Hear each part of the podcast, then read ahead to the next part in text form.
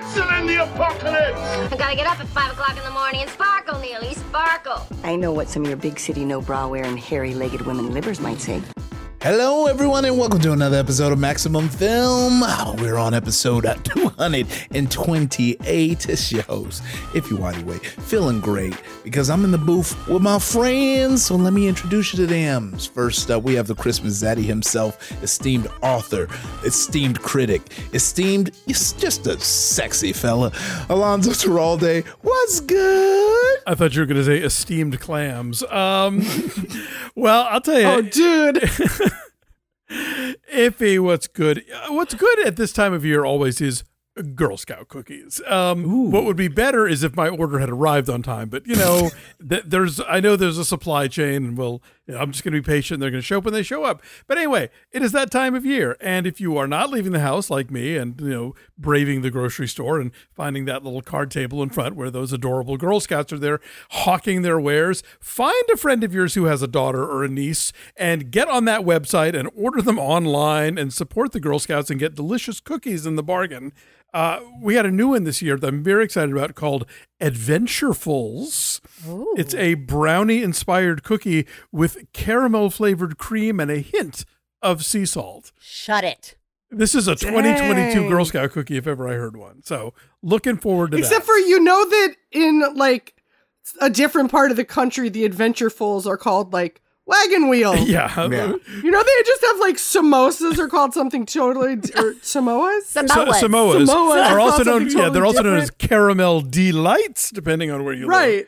Save your peanut butter sandwich. It's a Do-si-do. That's what it's meant to be called. I do have a hookup, and I only got my link to order things in the last hour. So the fact that you are already having a late delivery, and I just got it. Anyway, I'm happy to. I have a quick Girl Scout story just to derail us, because that's who I am. By all means, I insist. When my oldest was a Girl Scout, I didn't have a lot of time to volunteer and help, but I could show up at the first cookie kickoff at 6 o'clock in the morning. Actually, it was 5. You had to be there, and they would unbox all the cookies that were going out to this region, this particular neighborhood. So it would be me standing in front of thousands and thousands of towering boxes of cookies. And let me tell you, they do not mess around. Up comes the van, and then you've got how many, and you can't let them drive off unless you've checked it off. It was intense. That's all. Dang. Dang. It is a whole operation. It's a whole. So you've been in the shit, is what you're saying. I have. And it's been delicious. Yeah, I've been. Shit is good. Shit is good. Yeah. I've been considering putting Naomi in Girl Scouts just to get the cookie to my mouth pipeline started and going, just gobbling up. It's she's gonna be the number one Girl Scout and ain't sold to no one her dad. That's right, because her dad's flipping them on StockX. I'm buying the cookies, I'm flipping them. It's an inside job. They even got a gluten free now, so don't go wild. Oh wow. Well, look, let's keep the ball rolling and introduce you to these great voices you're hearing. You know that Midwestern drawl. It's the queen of the Midwest herself, programmer extraordinaire, straight up number one person you want on your side in this industry, Drea Clark. What's good? All of that's funny to me, but a Midwestern accent described as a drawl, maybe the funniest. What's good with me? I was not going to do this because it's related to my birthday, which was a full week and a half ago. But if he can keep reminding me about his birthday, which is in late February, numerous times starting around Christmas, then I don't feel so bad. But basically, this also brings back, I mentioned Taskmaster recently as a What's Good, which is this British game show that I love. And so for my, once again, had a shut-in birthday party this year, I have to recommend, this was so fun. It was styled sort of in the manner of how each Taskmaster is shaped, and they have the contestants bring in things. And for my birthday, I asked everybody to bring in to my birthday Zoom party, not to brag, but I asked everyone to bring and prepare an unexpected photo, the photo I would find. It was so fun. Like, throw on the screen sharing and let the joy spread. I highly recommend it. Target your friends. Give them a request like that. We have not had a Zoom cocktail party in a while, Drea. We need to make that happen. Oh, yeah. And I'll do that, and I will make you put a photo challenge as part of it. Fair enough. Oh, wow. We got the photo challenge on deck. That's good to know. I'm going to come ready. All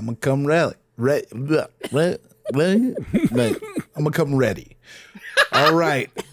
Now that last wonderful voice that you heard, Drea might even push me to call it a drawl, but to me it sounds natural. As a Southern boy myself, it's none other than Biz Ellis. What's good?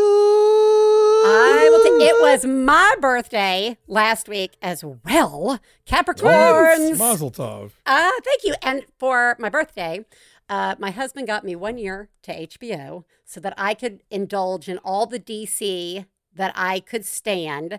And on my actual birthday, I sat on the couch while my children were at school.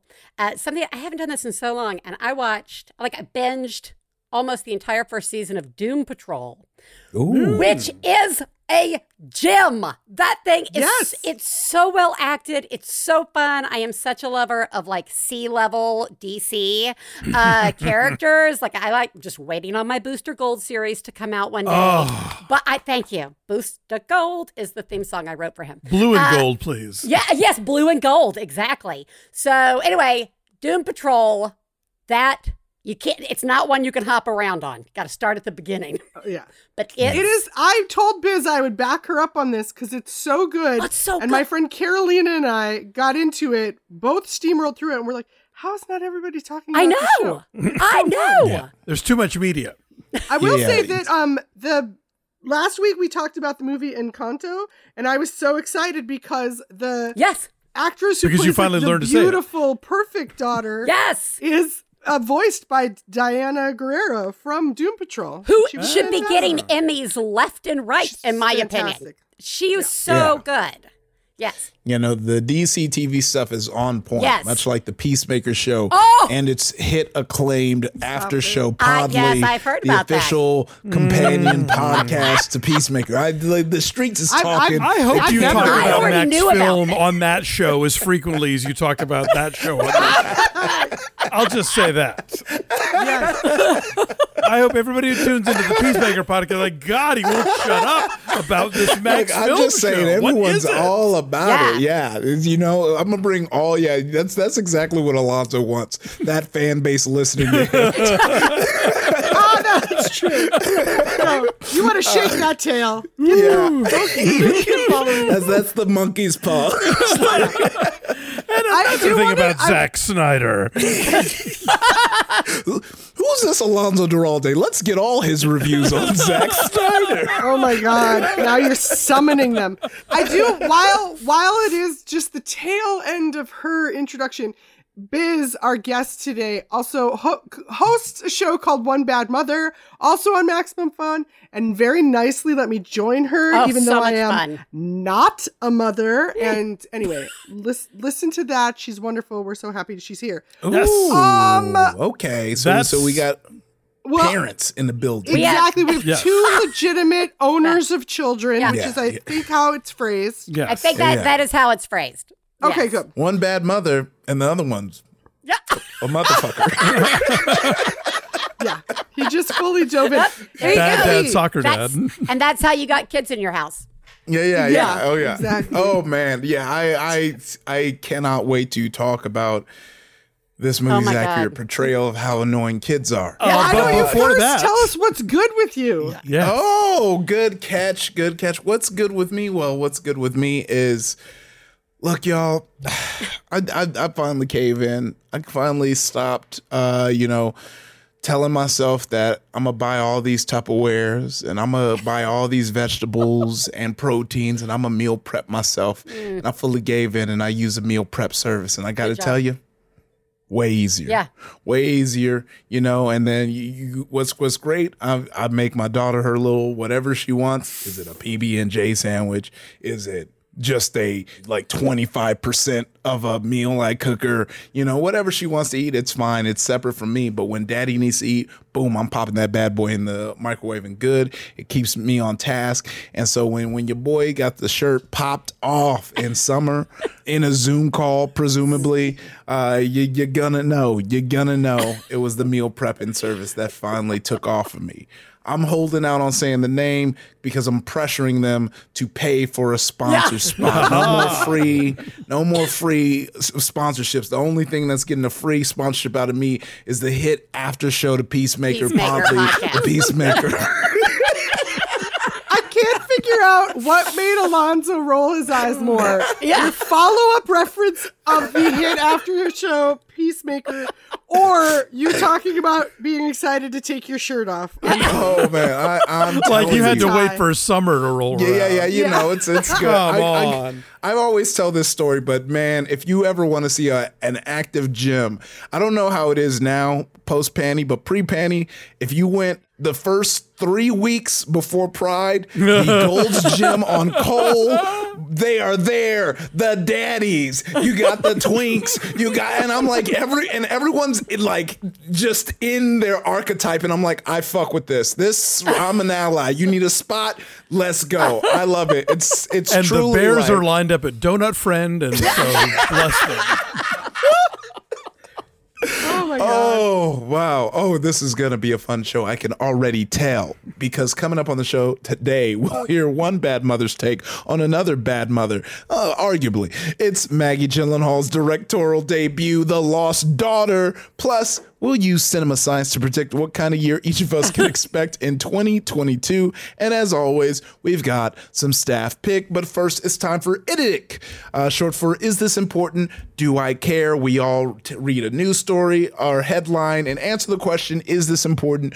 Do I care? And first up, we're talking about the Rad Daddy himself, Daniel Radcliffe. Apparently, my television set has decided it would rather be in movies. Streaming channel Roku will be making a biopic about Weird Al Yankovic, and Daniel Radcliffe has been cast as Weird Al. According to the streaming channel /TV's synopsis, Weird Al, the Al Yankovic story, holds nothing back, exploring every facet of Yankovic's life, from his meteoric rise to fame with early hits like Eat It and Like a Surgeon to his torrid celebrity love affairs and famously depraved lifestyle. Yeah. The script is co-written by Weird Al Yankovic and Eric Appel and will be produced by Funny or Die and Tango. Is this important? Do you care? Well, I don't think this is important at all, but I do care. I care. Yeah, I care. I care. I think this is the kind of choice.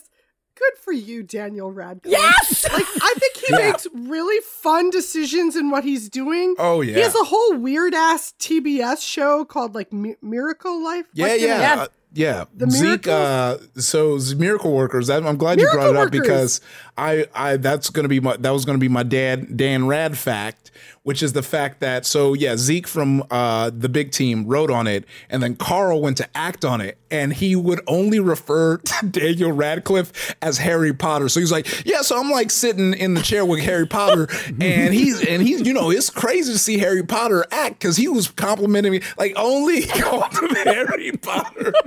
It was just, I was like, this is so Carl to only never call him Daniel Radcliffe, but Harry Potter. Do you think Daniel Radcliffe is constantly picking roles to try and break the Harry Potter? Like, which role will break the Harry Potter curse, right? Like, which one's got, and maybe Weird Al Yankovic, he'll start to be known as Weird Al finally. He'll be associated with that role.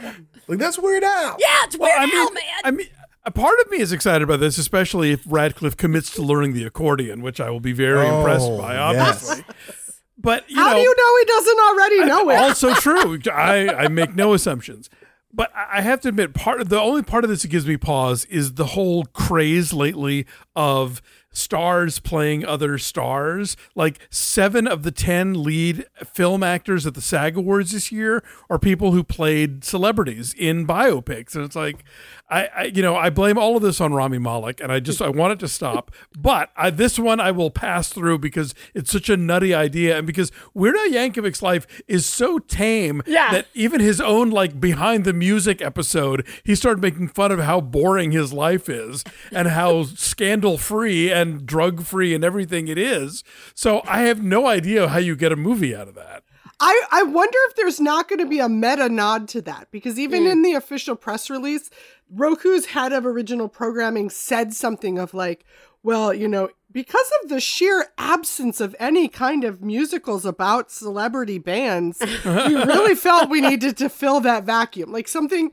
And even just talking about like his idea of like having celebrity love affairs or a famously depressed. I hope there's a wink to it. And that's his whole thing, right? Like it wouldn't surprise me. And I would hope that this took the shape of a parody in ways that his songs do, you know? Mm. It's also based on his co-writer and the director from Funny or Die, Eric Appel, did a short called the same thing, Weird, the Al Yankovic Story, in like 2010 or something. And so I think it'll probably have elements of that. But it's a bold, interesting swing for Daniel Radcliffe, and I love that him. You know, categorically, I don't know if there's many things more libido killing than picturing any man with Al Yankovic's hair, but Daniel Radcliffe, prove me wrong. Yeah, prove me wrong, Daniel. That's right. Little sweet elf, yeah. Speaking of the opposite of Weird Al Yankovic when it comes to being beloved by the public and having a good reputation as somebody to work with, there's Joss Whedon, who has been accused of being wildly unprofessional, abusive, and sexist on set by scores of people who have worked with him. But one brave whistleblower decided to break his silence and defend the former nerd icon in an exclusive portrait that came out this week in Vulture. That would be Joss Whedon, who told writer Lila Shapiro that all those people were out to destroy him. His ex-wife, Kai Cole, wrote a piece in some publication called The Wrap, saying he was a hypocrite preaching feminist ideals. Other folks out to destroy Whedon include actor Ray Fisher, Gal Gadot, Charisma Carpenter, the craft services people, 8 gaffers, a best boy, 3 ADs, and a few others who wish to remain anonymous. But as the Vulture piece reveals, Joss Whedon experienced a lot of trauma as a young kid, you guys, and as a result has some difficulties with relationships. Is this important? Do you care? Blows my mind about this. And part of me was like, do we cover this? Like, I know we've already talked about Joss Whedon in regard to Ray Fisher's complaints and just in general what he's... The hubris of having, like, 2 years from when these complaints originally came out, access to all of, like, the PR mavens, anyone who could coach you on how to frame things, how to see things, or God forbid, do the interview, a therapist, and actually work through these things and find your way around. No. I'm not going to do any of that. I'm instead going to go on the record. It's like, I'm going to get on the stand and defend myself. And I'm the injured party here. Prove myself just infinitely oblivious to how he sounds, let alone acknowledging his behavior. Well, they usually don't appreciate how they sound. They definitely have a different spin on what they think they're saying when people are being horrible. But I didn't read the article, so I'm just going to talk out of my ass about things, because I feel like that's how I deal with parenting. Just not going to read, not going to do research, just going to talk about it. Is it the trauma that he experienced as a young kid? Was it his mother's fault? Is he blaming his horrible behavior on his parents? You know it was his mother's fault. Isn't it always? It always is. He absolutely mentions... He plays his I grew up as a nerd card, so of course I had to sleep with all these actresses. How could I say no? Life is so hard. The angle of it, and again, he had 2 years... Yuck.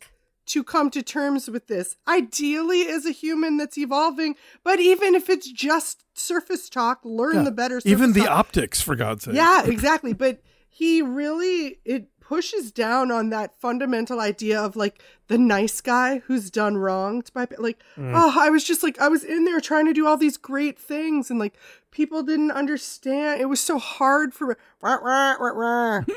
Yeah. Yeah. Think of me. Think of me and how much ass I wasn't getting before. Right. And then I turned out to be great. And, you know, instead of respecting boundaries, I was like, what if I went even further? Yeah. I just ignored them. Yeah, no, I remember someone showing this worst take ever, which was like some dork ass nerd who was like, me being a shut-in nerd myself, I now see how easily I could have been Joss Whedon. I was like, wow, that's way to out yourself, dude. Way yeah, right? But is this not the whole thing? We've talked every movie, every guy grew up and made movies about nerds getting the girl, Revenge of the Nerds, like all of these things. It's always, that's their Cinderella story, right? That's their, and so they think they deserve it. They do. Yeah. I've worked so hard at being by horrible. By doing nothing. Yeah. Oh, yeah. He's a Bummerville from Bummerville, USA, mayor of Bummer. You know what's not a bummer, you guys? Chilean French director Alejandro Jodorowsky. And in the 70s, he had an incredible pitch for a Dune movie. Some of you may be aware of this from the fantastic documentary made about it. But at the heart of it, he created a Dune Bible, which was an elaborate work detailing his vision for the film. Jodorowsky's Dune was never made as a film, but the Bible he made was recently auctioned. The work was purported to be worth around $40,000 to $50,000, but wound up selling for a little under $3 million. The group that purchased the Bible goes by Spice DAO, a reference to Dune, and they tweeted the following after winning the bid. And excuse me why I try not to laugh through this, because this whole thing from here on is so fucking funny to me. Quote, we won the auction for 2.66 mil euros. Now our mission is to, 1, make the book public to the extent permitted by law. 2, produce an original animated limited series inspired by the book and sell it to a streaming service. That's not the order those things happen in. 3, support derivative projects from the community. It turns out, however, they do not actually have the rights to do what they say they want to do. Again, they paid 2.6 million euros for this. Also, guys, the book has been available online for free to anyone to look at since 2011. Is this important? Do you care? So, yeah, basically, this is like going to Amazon and buying a copy of Gone with the Wind and thinking you now have the film rights. Except that you paid 2.66 million euros at an auction for one copy of a book that you could read online for free. This is embarrassing. I feel like there's already just a tough understanding of copyright law and rights just with every generation undermined. I think, you know, with the YouTubes of it all and all this. And then I think NFTs made it more complicated because people, you know, it's this idea that if you spend this money on this thing, you own it. And everyone has repeated time and time again why that doesn't work. And it was like, well, this imaginary address that goes to this thing means that you own it, even though people have minted so much art and things that they do not own, minted, you know, NFT, you know, collections based on the likenesses of people who have passed away that have nothing to do with it. And that ability alone should let you know the problems with NFTs. But I think all of this has made people think that, yeah, if you own the thing, you own everything you can do with it. And it was so funny because this went with all like my writing buddies just sending it to each other and laughing of like, yeah, no, that's not how it works. And like I think the funniest thing is that they're like, we'll support derivative works for the community and all this stuff. And that's why there's a little piece of me that wish it did work for them that way, because it's very easy to be like, I want people to use my IP to make the creations that they want, because that's something I would have did. And then when you see those people start to make money and you get none of that money, and then your whole tune shakes. Now it's not as fun to let everybody run free with your IP. Now it's time to own it. So here's my thing. I just want a group that has access to 2.6 million euros and yet doesn't Google the simplest thing. Like, is this already publicly? I want them to call me, because I have things they can fund. And that is important, and I care. The real lesson here is, I think if you have that kind of money to throw around, maybe spend a little on a lawyer. A little bit. Right? Just a smidgen. Yeah. Just a smidgen. All right. Well, on that note, we're all going to take a break. But when we come back, we're going to be talking about The Lost Daughter. So stay right there. We'll be right back.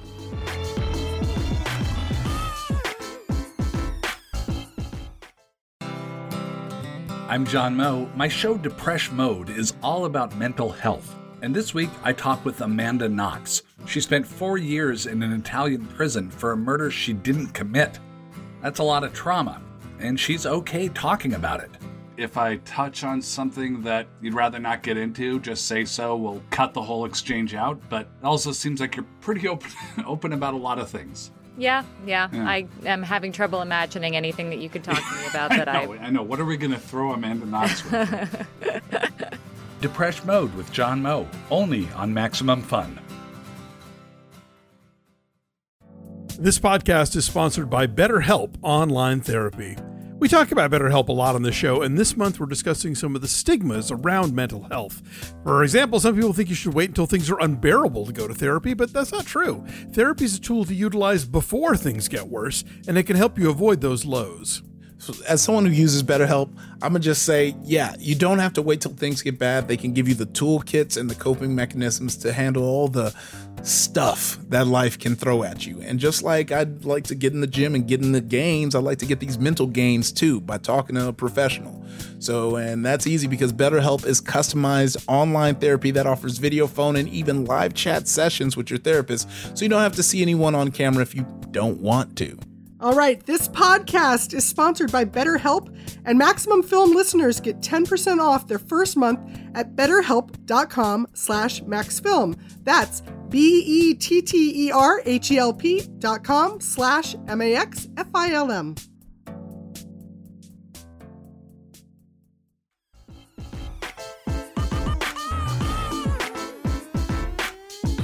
Welcome back to Maximum Film. I'm your host, Ify Wadiway. In the studio with me are Drea Clark, Biz Ellis, Alonzo Duralde. And today we're talking about The Lost Daughter, which was written and directed by the great Maggie Gyllenhaal of such fabulous movies as Judy. What are you talking about? I'm sorry, what? Sorry, I mixed her up with... Are you thinking of Jesse Buckley from the movie? I totally mixed her up with Renee Zellweger. Oh, I thought you were talking about someone because Jesse Buckley, who's in The Lost Daughter, is in Judy. Mm-hmm. Okay. Yeah, I know. Anyway, go ahead. All right. For anyone not familiar with Maggie, she starred in the 2002 opus Secretary and gave one of the best performances of that year. She's also a sister to my boy Jake Gyllenhaal, Jake Gilly of Nightcrawler, and other films. The Lost Daughter marks her directorial debut, and the film is an adaptation of author Elena Ferrante's book of the same name. I don't know why I couldn't think of any other Jake Gyllenhaal movies out after Nightcrawler, but that's what happens as soon as I say. That's okay. He has nothing to do with, and you only mentioned one Maggie movie, so it really balances out. Yeah, that's true. And I'm so glad you explained who these people are to our listeners, because they had no idea before. Yeah. No, they didn't know a lot. I know there was someone going into this wondering if they were related. They are, Thank you. Thank you for clearing that up for me. Yeah, people were worried. I got to say, before we even jump into it, I forgot the part where Drea, because I remember we were talking about this was a Maggie Gyllenhaal flick, and I totally... Now I know my brain's fried from work, because I totally came into this thinking that she was in it, and I'm just watching, and I was like, wow, she did a full transformation for this. And I was like, she even looks good. Hold your socks. She even looks different than she looked in Judy. Now from Judy to this, I was like, my brain was broken. And then I opened up the IMDb and realized, you don't know what you're talking about. So Iffy, what I hear from you is you think all white women look the same. That's what I'm getting. It's just sometimes. Once they're also in their 40s. You're not wrong. But before I go any further, Alonzo, do you want to tell the people what they need to know about this film with a quick synopsis? Oh, yeah. Sure. Let's ask the dude. Okay. So Olivia Colman plays an academic who's on vacation in Greece. Some terrible Americans show up. She steals a child's doll because she feels guilty about being a terrible mom. That's it. I don't know. Oh my God. Comedy ensues. It's really, it's hilarious. Much hilarity ensues. Kind of, if you ask someone for like just a rote summary of what happens, nothing you said is wrong. Yeah. Right. Yeah. And yet, because the source material is so rich and because I do think Maggie Gyllenhaal had such a terrific handle on what that source material was doing, you're getting so much more. Like this film has all this commentary on, I mean, certainly motherhood, like being a daughter, even the idea of being obsolete as a sexual entity in your middle age. Like there's so much going on here. We do have a professional mother here today. Yes. I'm sorry, I'm more of a mother expert. Oh, okay. Recreational mother expert. Yes. Yeah. Yes. Good. A mother zaddy, if you will. That's right. A mother zaddy. I just, as the professional non-child haver, female non-child, like I don't want to take away from Alonzo with that. Yeah, we share that crown. But for me, it was so fascinating. There's a lot in this that you're getting. Olivia Colman, her performance is so amazing because it's kind of an anti-hero. Like she's not super likable all the time. And yet that's your vision, most of it. And you're also getting a lot of flashbacks to younger her, which is played by Jesse Buckley. Oh my God, who is so in good. Iffy's favorite film, Judy. And it's a hit film. Yeah, a hit film beloved by one Iffy Wadaway. But you're getting these visions of motherhood that I don't think people, either if you haven't been through it or haven't listened to friends talk about it in detail, there's something so, it's like, not permissible for mothers to talk about those ugly moments with their children in terms of feeling frustrated, feeling like my life is wasted. You've ruined everything. Like there's ugliness there that you are like not allowed to feel. Motherhood is anything 100%. But like a constant blessing. Yes. No, it's there is a story that has been told to all of us that A, everybody wants kids. B, it's super easy to have them. C, you're just going to naturally be great at it. And you're going to love it. You're, as a mother, as a woman, you are going to love it. And if you don't, then there is something really wrong with you. And you're not supposed to talk about it. There are so many things you're not supposed to talk about. You're not supposed to talk about not liking it. You're not supposed to talk about, birth. You're not supposed to talk about birth recovery. Gross. Yuck. That is something that we don't need. Miscarriage. Definitely don't talk about miscarriage. We want you to be isolated and alone when you're dealing with this trauma. And the whole experience of motherhood can be very isolating. None of that negates that it can also be really great. The problem is that we find ourselves constantly in this place where it's one or the other. And I mean, everybody who has ever listened to One Bad Mother knows, like she even says this, I am an unnatural mother, which she says in the movie. And I myself, I've never felt like a mom. Like I don't like being a mom. Right? Like I love my kids, right? Like, and I, all that. But I have lots of little notes that I made on, I was like, oh, take it. Things like any act of self-indulgence equates to being a monster, right? Like, we'll get into it. I'll let you guys lead it. But I have all kind of thoughts about the doll.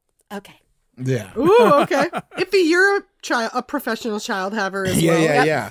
I know. And that's why I kind of have a very similar take of like kind of being at odds with some of the ideas I think that are being around, because I do feel the same way where like some of the things that are, I feel like make her the bad guy doesn't make her a bad guy in my book.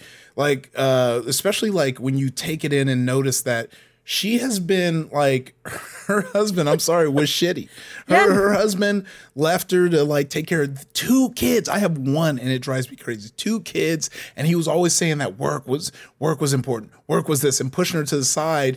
And not just work was important. They had made an agreement that she would have time to do the work. But whenever it was a conflict, his was supposed to take priority, therefore lessening her as a self, right? Like, so let's just, I mean.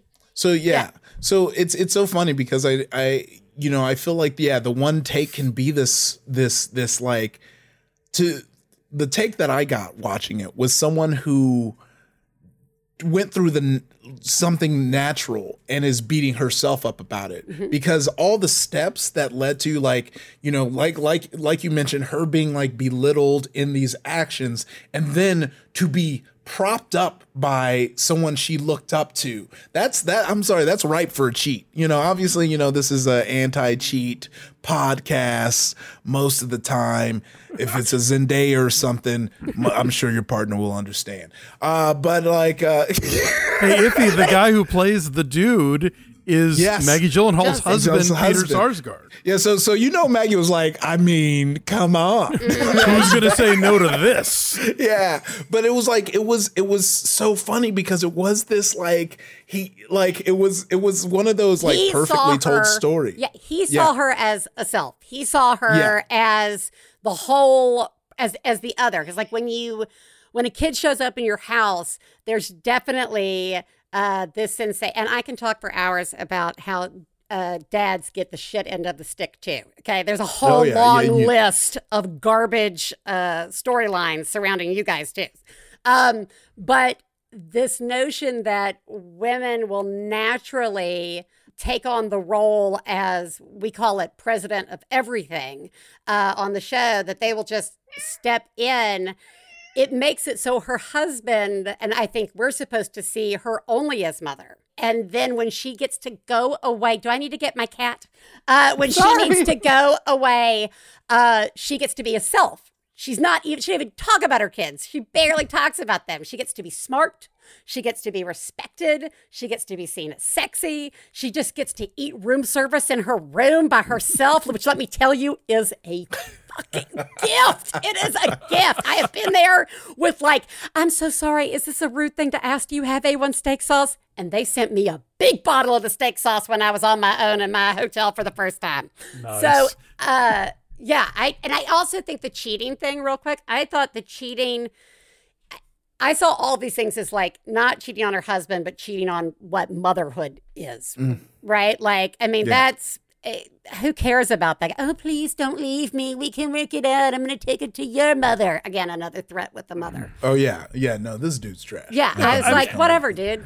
You lost it. I mean, it's a line that's become kind of a cliche over the years, but I always think back to Meryl Streep in Kramer versus Kramer, talking about having been going from somebody's daughter to somebody's wife to somebody's mother. Yeah. And like that is the trajectory that so many women find themselves forced into. And it's like, when you have that opportunity of like, to be the self, to be the your own primary, that's irresistible. And it's really almost impossible, I think, to me, this movie was like very dark and weird in some places, but it also was this like weird, like fantasy. When she, can we talk about what she says? About, I mean, like how deep can we get? Okay. It's on Netflix. Everybody's seen it by now. She finally admits that she left those kids for 3 years. And by she, just to clarify, it's Olivia Colman's character. And we've seen her, a lot of this movie, she's relating to a young new mother played by Dakota Johnson. And they meet at the beach. Dakota's with this large family that's implied to have mob ties. God. And she's like this hot, trashy mom with this kid that goes missing. And that's whose doll goes missing as well. And then at the very end, you realize where the doll has been.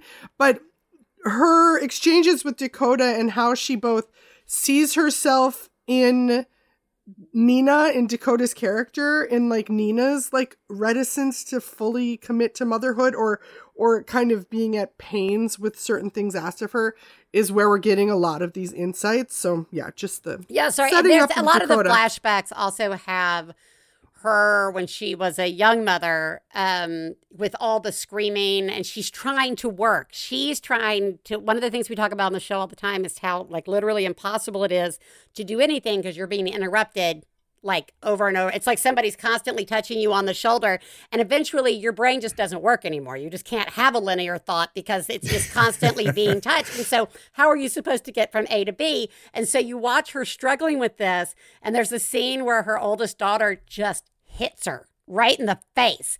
And I was like, yeah, because that is that power struggle of attention. Like, I'm trying to get your attention and now you're playing with me.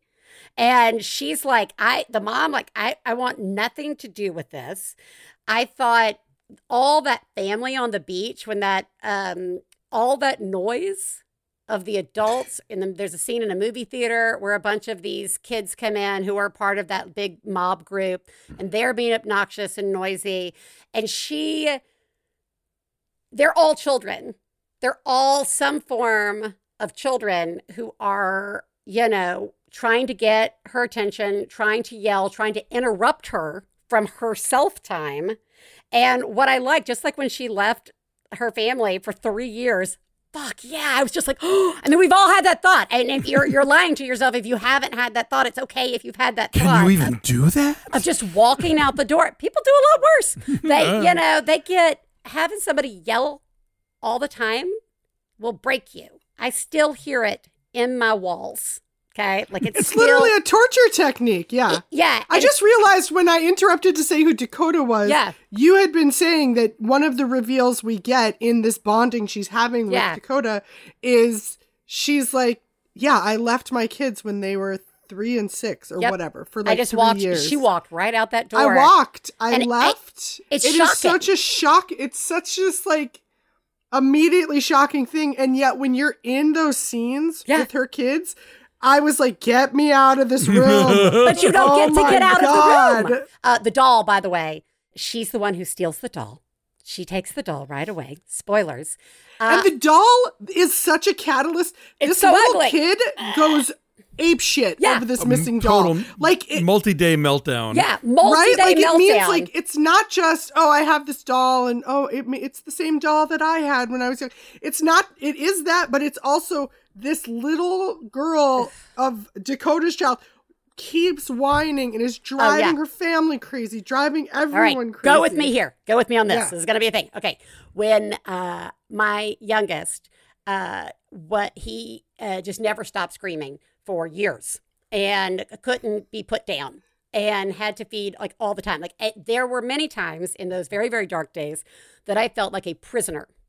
I mean, like, legitimately, I felt like I am a prisoner. I can't even stand up. Like, it was, like, really, you know, you're not sleeping. You're not, I mean, I felt like somebody, like, he had power over me in a way that I was not comfortable with, that I did not like, that did not make me feel okay. And when I watched, like, all the yelling of the little girl, I kind of wondered if present day Leda was taking that doll to take away that child's power, because, you know, there's this complaint that I can't do anything. She won't ever let me put her down. She is always like yelling. She won't ever let me do this. And I kind of wonder, at first I wondered, oh, did she take it away to sort of teach the lesson that this kid's eventually gonna stop, right? Or to teach that girl a lesson, no, you don't have control over your mom like that. And then at the end, she's like, I just did it because it was fun. No, she's truly, it's such a psychotic move that she makes. But I thought she did it in a way to like, to connect with Dakota and to like break Dakota. Yeah. And to be like, sure, I wanted you driven to the edge because I kind of think you should also leave your kid. Like it was this strange, I see something of myself in you. And what I see is someone who wants to succumb to the, like this impulse to flee. And you know, Also, I think, you know, there's something about, I think, children with dolls. It's sort of like a way that they're allowed to sort of profess their own kind of mothering instincts. Yep. And so to take that away is to like, oh, is she trying to break the kid early of the idea of even wanting to be a mother? Oh, I love it. That's good too. This is what I'm saying. This movie, it has that like literary heft to it in terms of symbolism and how each of these moments, and this is where I know we're about to the point to vote. We didn't even touch on. There are other threads of this. Like there's a whole really interesting relationship Ed Harris is with a sexy bastard in this movie. Yeah. God, he is a sexy bastard. I have that written down. Ed Harris is a sexy bastard. That is what I have. But like also present day Ed Harris and Olivia Colman are not the people you're seeing as the sexy leads in things. So the fact that there is a like, ooh, are they going to hook up on this thing? Like, look, can I? And the dude at the resort that Dakota Johnson's having an affair with. He wants to hook up with her, and they keep referring to her as looking so young. All these things. She's 48. I just turned 48, and I was having a really hard time like connecting with Olivia Colman's 48. That's what they say in this movie. They reference her age repeatedly, and she says she's 48, and I was like, what? Yeah, I mean, Olivia Colman is 47. Yeah, in real life, Sorry, no, that sounded so bitchy of me. No, I know. Like, she turned 48. She turns 48 in 2 weeks. Yeah. Oh, snap. I say it with disbelief mostly because I'm like, she's the queen. Mm-hmm. What? She's so much more dignified than me. We couldn't possibly be peers. That's what I was like, I don't understand. Well, also, they definitely did the, like... Because it's my favorite thing is movie magic, how little thing like tussling the hair, making you look a little disheveled will add 10 years every time. It'll age you up. Whereas like if you Google image Olivia Colman, she looking like 40 and snackish. Yeah, so, you know, exactly. It's so it is like that. It was that added disheveledness, and I think it really did add to the character. Yeah, no, too. I loved it. Yeah. So. Let's get to the votes so that we can, I guess, move on. I didn't have anything flowery to add to it. We'll never move on. So for The Lost Daughter, even though it's on Netflix, I would say screen it because I think it's fantastic. I think that, especially for a directorial debut, it's clear. Like I think Maggie Gyllenhaal is a very... intuitive actor, and I think a lot of the care and attention she gives to her own performances translate here in what she brings out of this. But I think there is this beautiful craft that's taking full advantage of what the source material was doing, because she also adapted it. Like she wrote the screenplay as well, and I think she's done tremendous work. So yes, I would be a screen it. I'm a borderline, like I'm a scream it, I guess. I'm a high stream, low screen. I'm curious to see what else Gyllenhaal does as a filmmaker, because I have not read the book by Elena Ferrante, but there were big chunks of this movie where I felt like this is how you would tell this story in a novel, which is fine, but it just didn't strike me as particularly cinematic in a way. And so I feel like there were moments with her adaptation where I felt like she was trying so hard to capture the essence of the original material rather than translate it into sort of a cinematic way of storytelling. That said, it's mostly very effective. The performances are really good. There's a lot to chew on here. The fact that I am, you know, not a woman, I'm sure there's like big chunks of things I'm missing here. But, you know, as a first film, very impressive. All right. Here's a surprise. I hate watching things about mothers and parenting and children. And I would never have watched this movie if you guys hadn't asked me to watch it. I'm going to go stream it because I definitely, again, all the things you've said as movie, you know, I'm going to say experts because it's late for me. My brain is out of words. Yes, the acting was amazing. The mood, the tension, amazing. The pacing, I really liked it. All that said, that is not my movie. It's not. I am at a place, you know, with a 12-year-old and a 8-year-old. No, God, yeah, that's how old they are. I just want to see things blown up and people punched in the face for justified reasons. It can't all be red notice. Yeah. Sorry. Yeah. Just let me see somebody get punched in the face over and over because they deserve it. And I'm totally 100% down for that. So, but yes, if you like artistic, lovely, beautifully directed movies, this is for you. It was great, seeing it on the, 75-inch, it was crisp, clean, and, the surround sound was popping. I will say, the score was great, the surround sound was popping, so much so, Molly was working, and she was like, I want to sit in the 5.1 surround sound, music to my ears, because I need people appreciating the work I'm putting in to create the theater experience. Something I've said more than once when she's over is like, let's go into cinema mode, and that's when I turn the lights down. I've got to connect you with my husband, Stefan. Our garage is the shittiest high-tech movie theater right now.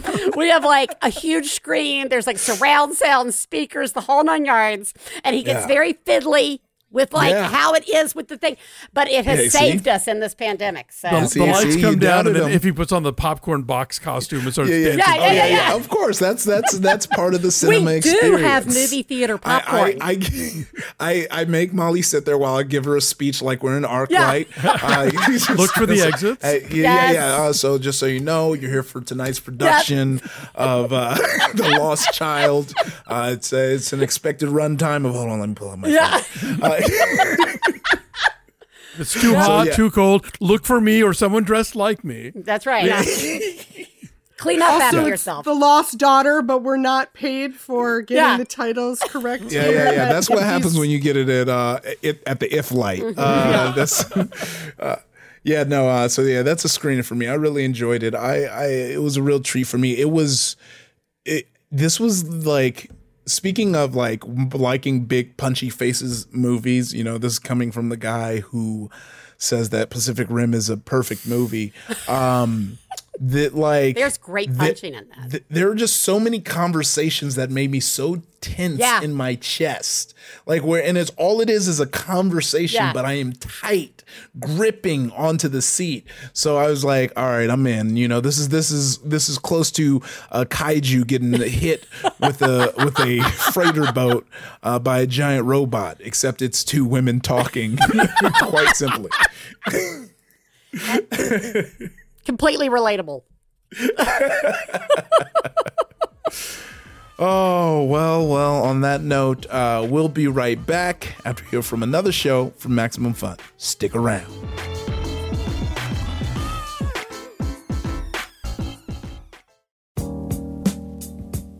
For over a decade, Max FunCon has been an incredible weekend of learning, connecting, and laughing with folks in the Max Fun community. And, if all goes according to plan, the last regularly scheduled Max FunCon will take place in Lake Arrowhead from June 3rd to June 5th, 2022. We have a very limited number of tickets remaining. To make them available to the maximum number of people, we'll be opening our waitlist for tickets on January 23rd at 5 p.m. Pacific. That'll be your chance to be first in line to purchase tickets, and we'll go down the waitlist until we're at capacity. More details at maxfuncon.com. And mark your calendars for Sunday, January 23rd at 5 p.m. Pacific.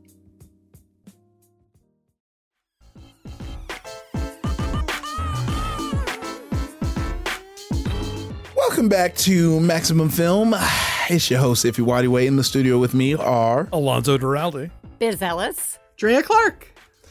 And look, these past couple of years have been crap. And I think we'd all like to know how 2022 is going to be. And we got to make sure it's better. Please. Fortunately, we don't have to wait to find out. That's because we already have the answer, even if it takes a little bit of work on our part to understand the future. All we have to do, according to this tweet by @awards_watch, is look to the past. The tweet goes, the highest grossing movie from your birth year is now how your 2022 will play out.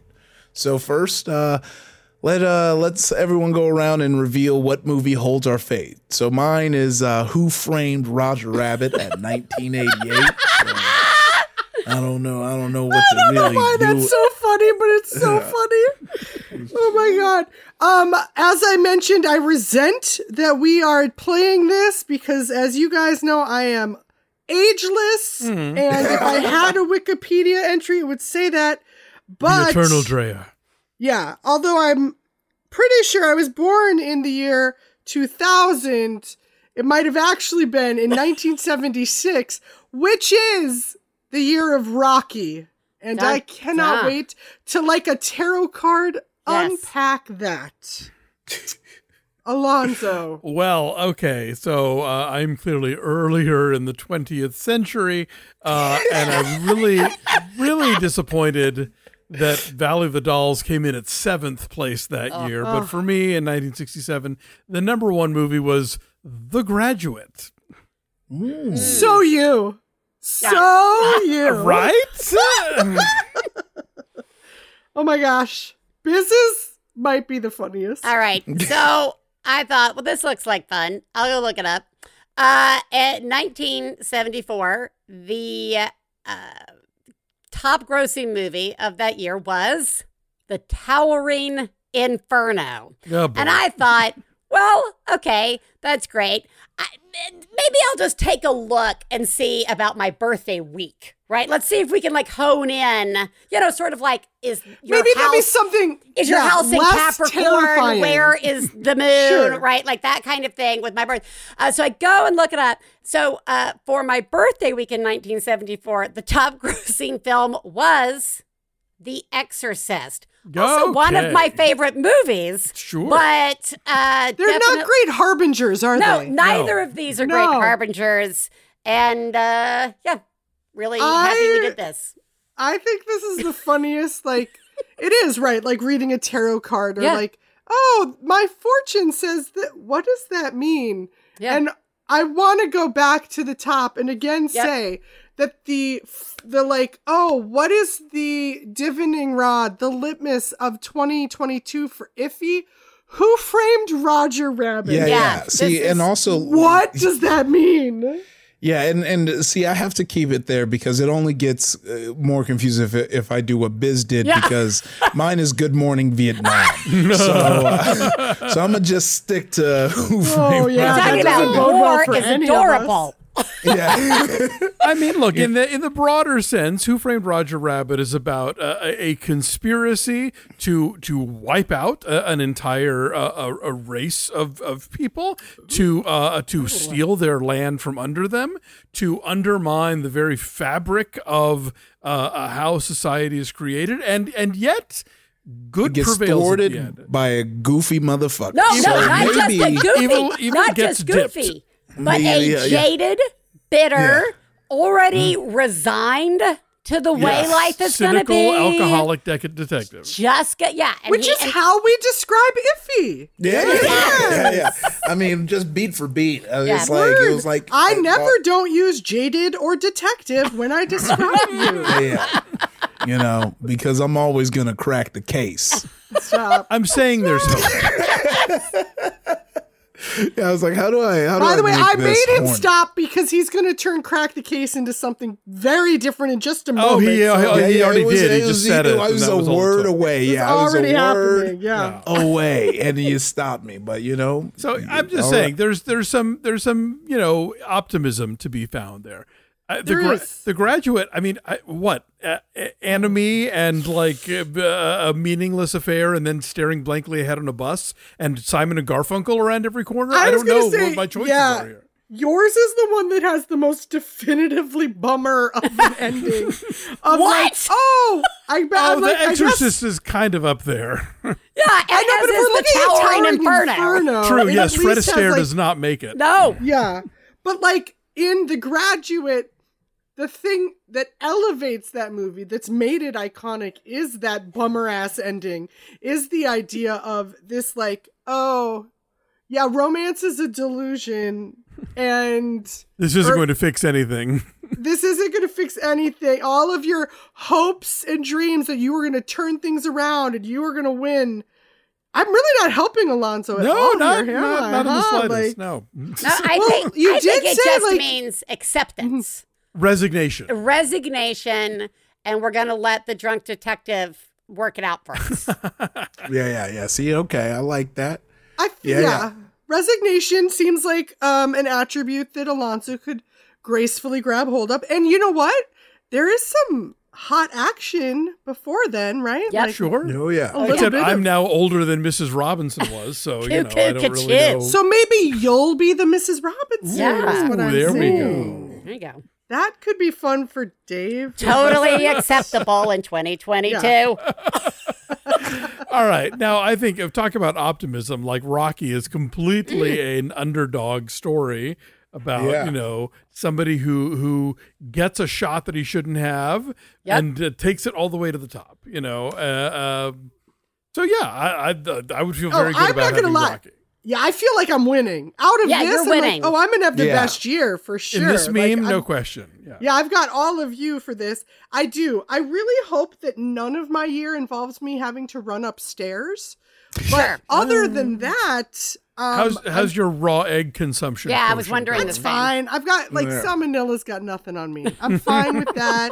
I'm fine taking orders from a surly old man. I love Alonzo, don't I? Yeah, right. Rah, rah. But yeah, no, Rocky's definitely, Rocky, if I was going to choose something of like, what's the tone for my 2022? Yeah, Rocky would be the overcoming the odds. I mean, it comes with a theme song that is optimistic and pumping. Mm. I will say, if we listen to the words of new super producer Marissa, it is true. If we're just going based off of the title itself, Rocky, you're at the bottom.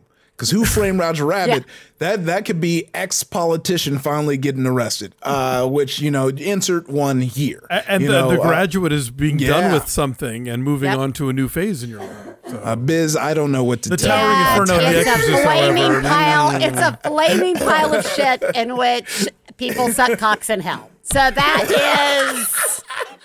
great. The best thing about the Watch out for stairs. What? Is that it ends.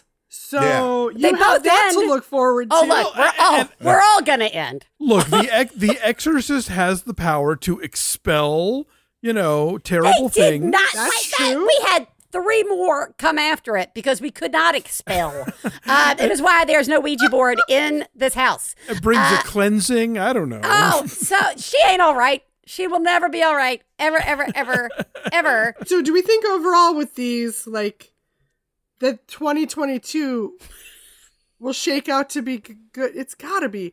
I'm sticking with the Rocky. It's got to be. I think we are on. I think we're going to work through it and get our way up to the top.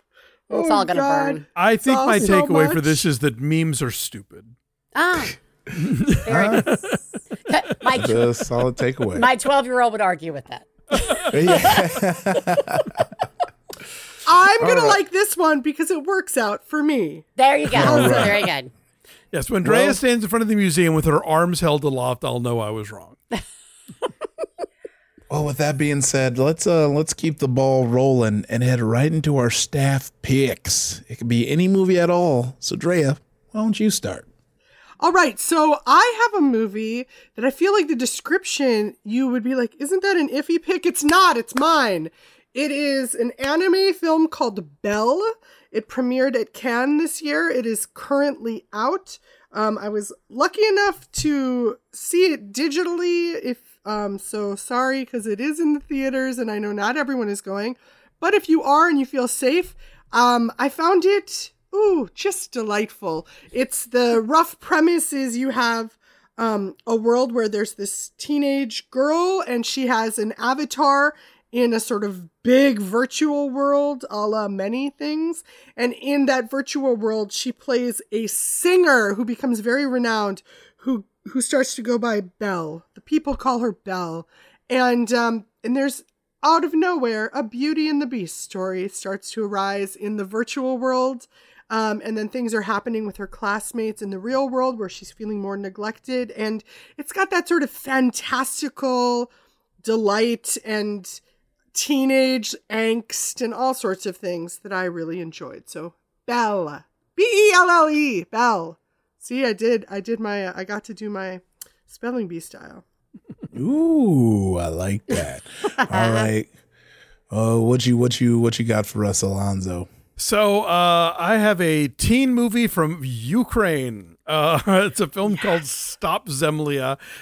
It premiered last year at Berlin. It's opening in one theater in LA this weekend, but it's also dropping on VOD. So wherever you are, you can rent it on Apple and, you know, all the places. And it's basically about a group of Ukrainian high schoolers who are sort of getting to the end of school, mainly focusing on a group of on three friends, Masha, her friend Yana, and then their friend Senia, this dude that they hang out with. And you know, it's not a real plot heavy movie. It's not like this happens and that happens. It just is this sort of look at how, when you're that age, like, you're still figuring yourself out, and sex and love and all these things are still sort of new and maybe a little frightening, and everything is major, even like the smallest little kind of passing moments and you know, responses that you get from other people. I just found it really engaging, and it's one of those movies you realize after about 10 minutes that it's not going to be like story packed, but the characters are really fascinating, and it really gives you just the world that they inhabit. And you know, if there's one thing that keeps it from feeling super realistic, it's that, like, most of the characters are insanely attractive. Like, they should all be moving to Milan to do runway walks, but in the meantime, they're in Ukrainian high school, and that's just, you know, how that's going to go. But anyway, I liked it very much. It felt very of the moment, and a lot of really good performances. It is the first a narrative film from a documentary filmmaker named Katerina Gornastai. And yeah, it's streaming this weekend, or you can see it if you're in Los Angeles. Stop Zemlya. That sounds amazing. Swish says, if Alonzo goes missing, it's probably due to his staff pick. All right, Alonzo, watch everyone. Keep your eyes on our most prized possession here at Max Film. Biz, what you got for us? I'm going to do you guys all sound like I'm listening to, like, you know, the movie thing on KPCC, and everybody's like, here's my top movie, and they say all the points. I'm like, I don't know, man. I watch what my children watch, which makes me, I mean, I could go through all the Studio Ghibli movies if you would like, but instead, I will say, I know you guys recently talked about Encanto. My kids saw it first, and I used that time to go do something for myself. And then they were like, you have to see it. And so I did. And it's a freaking delight. And I know you guys talked about it all last week, so everybody's already going to go see it. But in case you haven't, as a person who has to watch movies with children, that is as, like, best a review as I can give you. It was really fun to watch. And, you know, the Bruno song wasn't even my favorite part of it. But... it was very good. So I know everybody's already seen it. No, that counts. People haven't. Yeah. No, it counts. It counts here. And if you would hear any of my previous staff picks, you wouldn't be feeling the way you feel about staff picks. Yeah. But this week's staff pick for me is going to go to one of finally getting to the bottom of one of my favorite narrative conventions, storytelling styles that I've loved for all the time, but I've never seen the source until now. And of course, you know I'm talking about Akira Kurosawa's Rashomon, which is your classic film with a dramatic retelling of a heinous act event where you hear it from the eyes of the bandit, of the maiden who was afflicted by it, and even the ghost of the murdered party. And then you get to, you know, hear the truth, which I'm not going to give too much. I already went too far. I should have stopped at the three stories, but you get it. I mean, you get it. It's not gonna. It's a 7-year-old movie if you don't beat yourself up. Yeah, but yeah, no. The Rashomon storytelling convention is probably one of my favorite. Every room I'm in, I pitch it. I'm like, we should do a Rashomon story. We should really do it, because it's just to me, Rashomon with, like, comedy is always funny, because you just get this POV, and even talking about it with Molly, because we watched it last night, of how you see everyone's point of view of themselves in their storytelling, and even more so the maiden, how her view of herself is affected by the way her husband, you know, the things that he did to her. And it's like really gorgeous. It's shot gorgeously. I mean, you know, it's one of the classics and the greats, and it's a quick watch because I originally was going to watch Seven Samurai. I saw it was 3 hours and said, let's pick something else, because you know, look, you know, if he. How many years did you pitch Rashomon stories in a writer's room without actually having seen Rashomon? Yes. Oh my gosh. Literally every up until literally last night. Like up until literally last night. I only learned it was Rashomon because I was like, you know, that thing where everyone's telling their story and they're like, oh, you mean like a Rashomon? I was like, yeah, like a Rashomon. Yeah, nah. And Hollybaby. I was like, and then I was like, why are they calling it a Rashomon? And I was like, oh, it's a movie. God. All right, I got to see this thing. So if you wanted to know, literally every room, 100% of the rooms I've been in, only until the next room will be the first time I pitch Rashomon without seeing the movie. All right. Well, look, Biz, thank you so much for joining us today. Will you tell our listeners where they can find you? Yes, well, they can find me here at Max Fun at One Bad Mother. That podcast, a delight. I am horrible on social media. But if you would like to not get a lot of updates, you can follow us at One Bad Mothers on Instagram and on Twitter. And you can find me at Biz Ellis, and I'll really never tweet to you there. And yeah, that's where you can find me. Ooh, all right. You like that? Yeah, I love it. You like I love it. You love it? You like it? Anyway. Yes.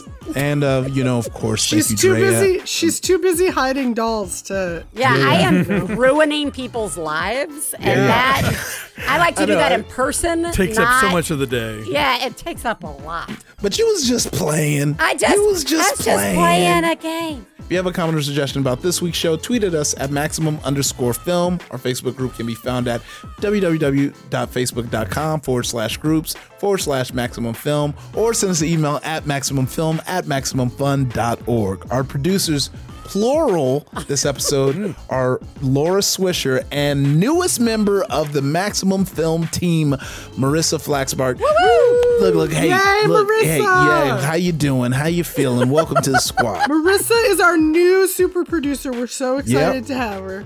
I even forgot about Carl, our old one. Good.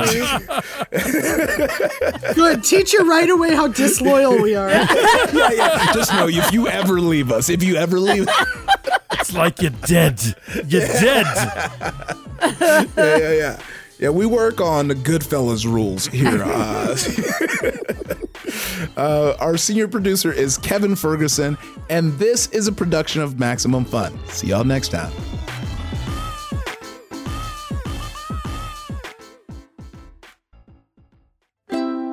MaximumFun.org. Comedy and culture. Artist owned. Audience supported.